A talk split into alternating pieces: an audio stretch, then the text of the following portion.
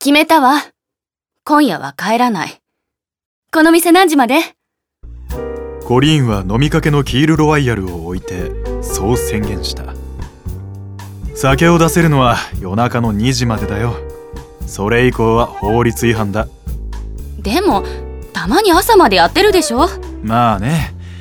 だけど君がここから朝帰りしたら俺が旦那に訴えられる。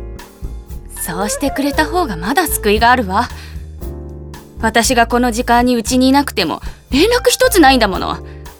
まだ帰ってきてないか。もう私のことなんてどうでもいいのよ。今夜コリンは延々と夫への愚痴をこぼしエヴァンや常連の男たちに慰められていたのだが彼らが帰ったタイミングで心が決まったらしい。彼女の相手をほとんどしていなかった俺は慌てて事態を把握することになった。落ち着けよ。まずはちゃんと話し合ったら。それができたらとっくにそうしてる。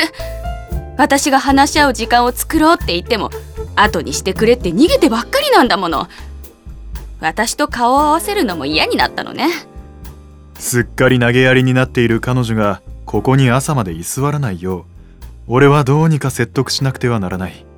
しかし彼女はキールロワイヤルを飲み干しても帰るつもりはなさそうだもうルーカスが帰ってくるんじゃないか？うちにいなくていいの？帰ってこないと思う。彼会社に好きな子がいるみたいだし。うちにいるより会社にいる方が楽しいのよ。君の思い込みだよ。あいつがそんな器用なわけない。うん、うん、ルーカスの同僚がカフェで話してるのを聞いちゃったの。会社の給湯室で彼が女の子を抱きしめてるのを見たってあ挨拶とか友情のハグかもしれないよ。だといいけど。でも前から噂があったみたいね。その場にいた誰も驚いてはなかったわ。狭い町だからこそ噂が広まるのもあっという間だ。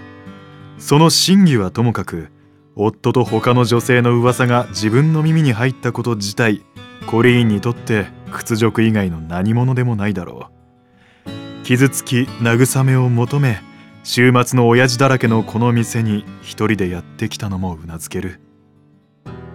結婚してもうすぐ2年でやっと田舎暮らしにも慣れてきたのにこのざまよ。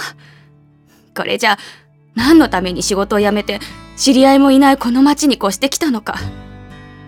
夢も友達も夫も失って私バカみたい。バカなのはルーカスの方だよ。君が全部捨ててあいつを支えてきたから今があるのに。すぐバレるような浮気をするなんてさ。男から見ても間抜け野郎だね。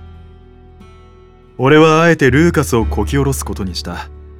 魅力的な女性に目移りする気持ちはわからないでもないがこんな場面で彼をフォローしたところでコリーンの不況を買うだけだ。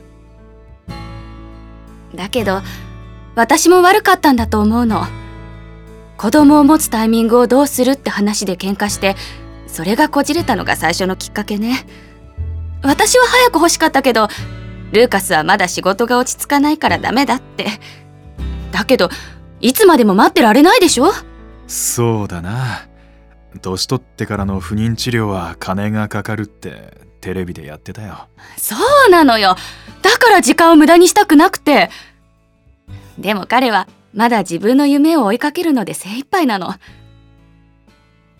そんな状態で他の女にうつつを抜かしてるなんて最低よ。私なんであんな人と結婚しちゃったんだろう。酔いが冷めるにつれて冷静になっていくコリーンを見て俺は事態を丸く収める方法を探していた。もし二人が離婚することになったら俺はそれを後押しした人物になってしまう。町唯一のバーテンとしてはなるべく公平な立場を守りたい。ルーカスだわ。帰ってきたみたいだな。出てやれよ。出なかったら探してくれると思う？そう言って彼女は鳴りやまぬ携帯をバッグに放り込んだ。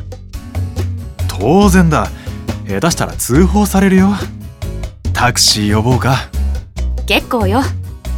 もし彼がここに来たら言っておいて。今夜は帰らないって。マジかよ。おいどこ行くんだ？歩き出したコリーンの決意は固かった。そこのモーテルに泊まる。私たちお互いに頭を冷やすべきだと思うの。コリーンはそう言い放つと颯爽と店を出て隣のモーテルへ向かったその後ろ姿を見送りながら俺は事態を甘く見ていたことを痛感していた。JJ's バーシーズン4出演 JJ 天海智和。コリーン照井あさみ企画制作プロジェクト JJ's バー。